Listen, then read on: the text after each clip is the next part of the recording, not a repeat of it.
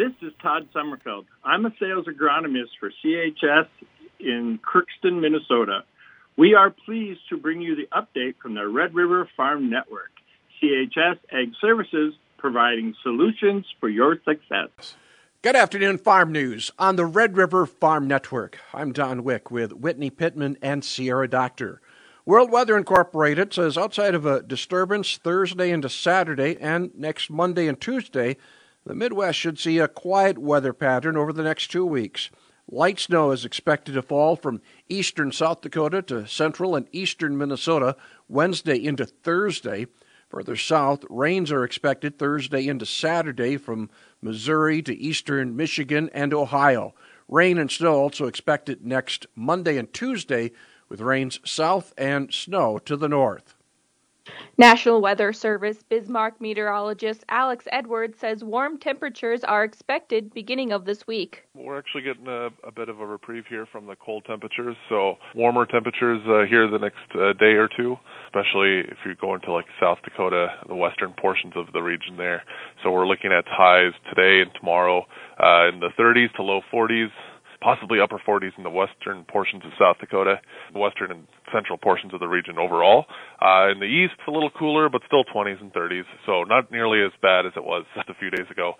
But with that also comes, we are seeing a little bit of a Pacific moisture uh, push across, so we could see a little bit of uh, freezing rain overnight tonight here, especially across the northern portions of the region. There is a chance of snow in the forecast Thursday and Friday. A couple shots of snow for South Dakota, especially like eastern South Dakota and into Minnesota, chance for accumulating snow here on uh, Thursday and Friday. Several inches there, especially if you're looking from the Sioux Falls area, southeast South Dakota, northeast towards uh, the Twin Cities or Duluth, um, into nor- northern Minnesota there, and then uh, remains quiet again until we do have a another developing uh, possible system early next week. Northern and central Brazil saw good weekend rains, while the rain in southern Brazil and Argentina was light. World Weather Incorporated says most of Brazil can expect to see a good mix of rain and sunshine over the next two weeks, with nearly widespread rain Sunday through Thursday next week. Beneficial rain did fall on parts of Argentina over the weekend, but World Weather says much of the rain was light. Only one round of organized rain is expected over the next two weeks in Argentina, and that is not expected to be heavy enough to prevent further crop stress. USDA released its cattle on feed report Friday, and according to USDA livestock analyst Shayle Shagam, it shows some high demand. We are looking at increasingly tight supplies of cattle outside feedlots, and and uh, I think that's manifesting itself in the fact that we're seeing lower lower placement numbers. We're also seeing fairly strong demand for, for cattle. Shagam says the cattle on feed numbers are down, some from last year at this time. The number of cattle on feed on December 1st was just under 11.7 million head, which is about 2.6% below 2021. During November, just over 1.9 million head of cattle were placed on feed, which was 2.1% below a year ago. And feedlots marketed just under 1.9 million head during November, which was about 1.2% above a year ago. Traders are cautiously watching the grain trade as contracts broke through overhead resistance levels this morning. Van Ahn and Company market analyst Kristi Van Ahn thinks much of the market action is technical traders. Right now, it feels like technicals. Uh, it probably is going to be a little bit of a quieter week. When you have quiet trade weeks, you know you can get these big moves like gaps higher, gaps lower. Uh, so just be attentive to that. Work your orders at the elevator. That's the best thing to do. Is say, hey, you know, I'd be happy selling at this level because, you know, we had our old school open today, but uh, moving forward, you know, those night trades and holiday weeks can get kind of wonky. Van Ahn expects trade volume to slow towards the end of the week. The big question is where we come in towards the end of the week, right? You have normal hours all throughout the rest of the week, normal close on Friday. And so last week we saw really starting on Thursday that the markets kind of stepped away. And I wonder if you won't see that again this week. USDA's weekly export inspections report for the week ending December 22nd shows corn inspections of 850,000 metric tons. That's 4% more than the previous week, but 10% less than the same week last year. Soybean inspections of 1.7 million tons are 11% less than the previous week and steady with the same week a year ago. Wheat export inspections at 280,000 metric tons are 8% less than the previous week and 11% less than last year. For the marketing year, corn inspections are 28% behind last year's pace. Soybean inspections are down 7% from a year ago. Wheat inspections are down 2% from last year. South Dakota Wheat Commission Executive Director Reid Christopherson says the drought conditions this fall could limit the winter wheat crop come spring. Well, we had some extreme dryness going in uh, to the fall, especially in south central South Dakota, and uh, some winter wheat uh, producers had uh, reported that they had uh, lacked emergence on those crops.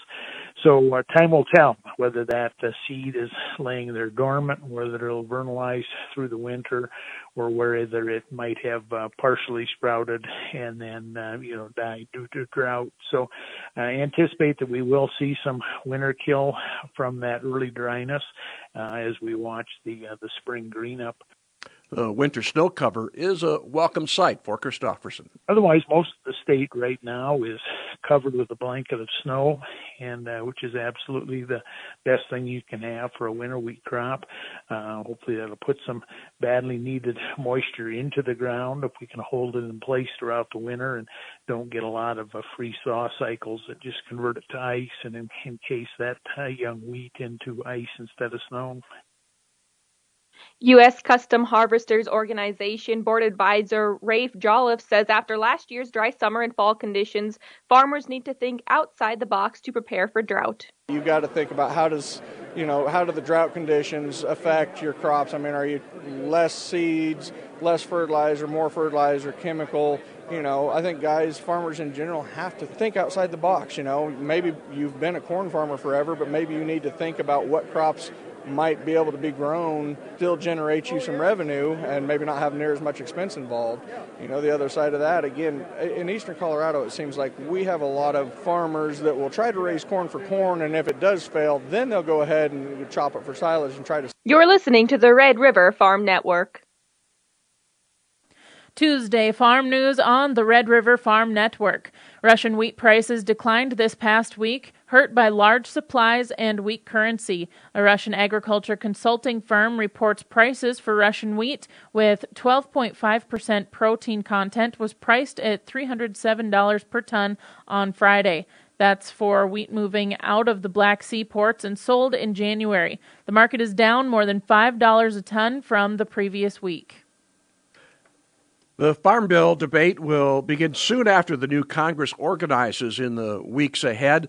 Will Stafford is CHS's representative in Washington, D.C., and expects to see a familiar theme during that farm bill process. There will always be a tax on crop insurance, and we hear from our farmers all the time that that is the most important issue and program that they need, that they need for their bankers back home, and they, they need to stay successful. Um, so it's something that we're going to be very active in. Um, those attacks often come from both the far right uh, and the far left flanks of both the Democrat and Republican Party um, for different reasons. Uh, but we need to do a good job of engaging our champions, the folks that have been there before and have helped fight to protect crop insurance, and also educating new members on why it's important. So it's always a fight, but it's one that I think our industry's up for. The Inflation Reduction Act included significant funding for conservation programs that may influence baseline funds. I do think that that is going to make the conservation title uh, more more of a debate. I think folks are going to be um, hotly uh, discussing how that money should should be used, which part of the bill it should go into, whether that should stay in conservation or not, are all going to be topics that are discussed. The omnibus spending bill includes funding for agricultural disaster assistance for weather related damage this past year. Senate Agriculture Committee ranking member John Boozman says this will help farmers and ranchers. We've really done a good job as a Congress supporting our farmers with various disasters, and, and they've been all over the map, you know, from hurricanes to uh, you know, the, the incident in Iowa that, you know, I mean, the list just goes on and on and on. Uh, so we've done a good job of doing that, but it's not. It's it's basically uh, Congress, you know, fighting for those dollars and getting them out the door. Sometimes those in need, though, won't receive those dollars for a couple years because of the way the system works.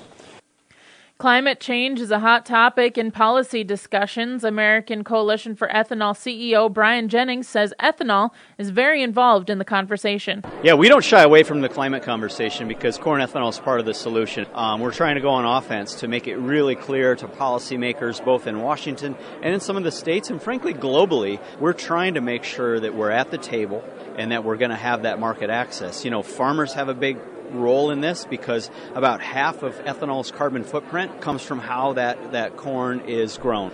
We're working on driving down carbon intensity, and so we truly are um, going to be poised to become that net zero or even net negative greenhouse gas fuel that can uh, be in high demand in the future. And so we're working hard to promote that.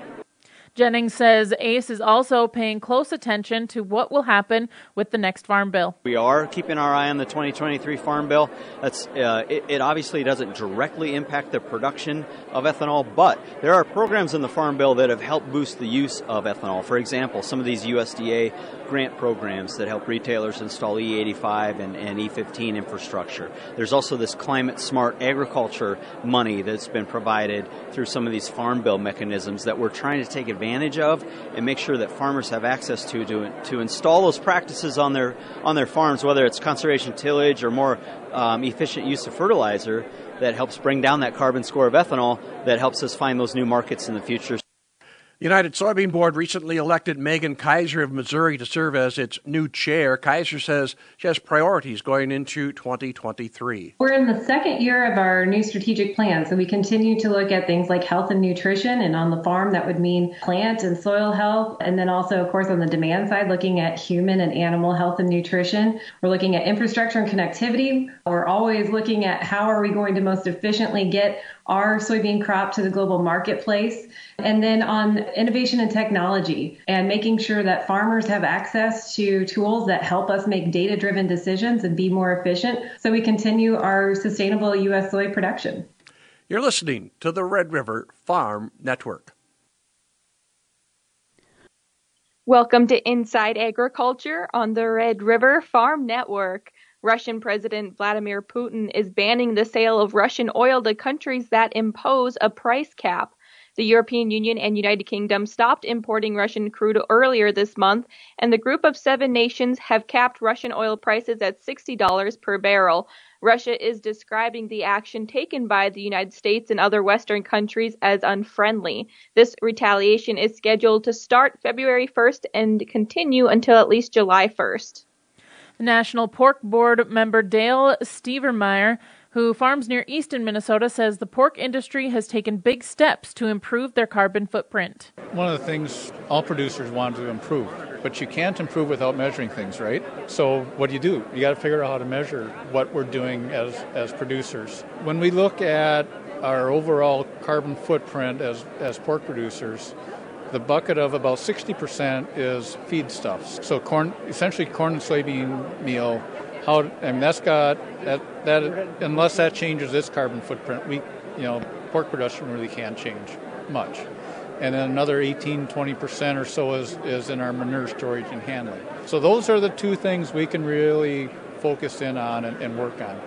Stevermer, who utilizes a new sustainability program through the Pork Board, has seen changes on his farm using the Climate Smart grant. Checking those markets, we're a penny higher for Minneapolis wheat. March at 932 and three quarters. The May contract down three quarters of a cent. Chicago wheat for March down three cents. Hard red winter wheat, same contract, four and a quarter higher.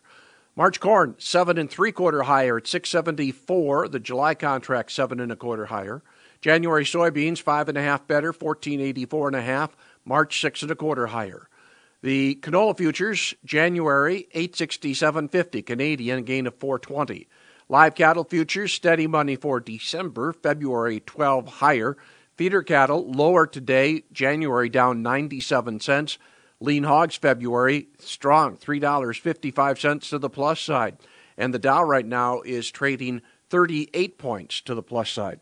So we check the farm calendar, the small grain update meetings coming up uh, January 10th in Dilworth, the 11th in Ada and Crookston, January 12th in Lancaster and Roseau, and on the 13th in St. Hilaire.